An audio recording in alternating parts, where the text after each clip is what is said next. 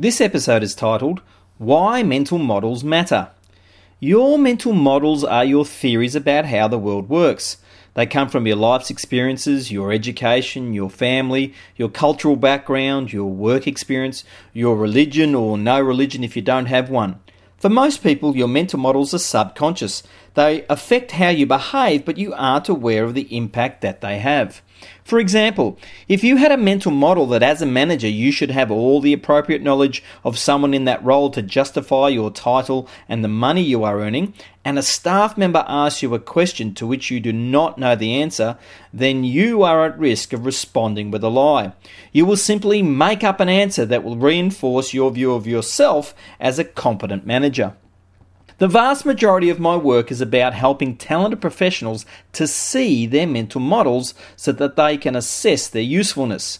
When they discover they don't have a useful mental model, we explore which ones might be more useful and start the process of putting the new mental models into practice. If you want to be successful, raising your awareness of your mental models is absolutely essential. Once again, I'm Gary Ryan from Organisations That Matter, and I look forward to working with you next time.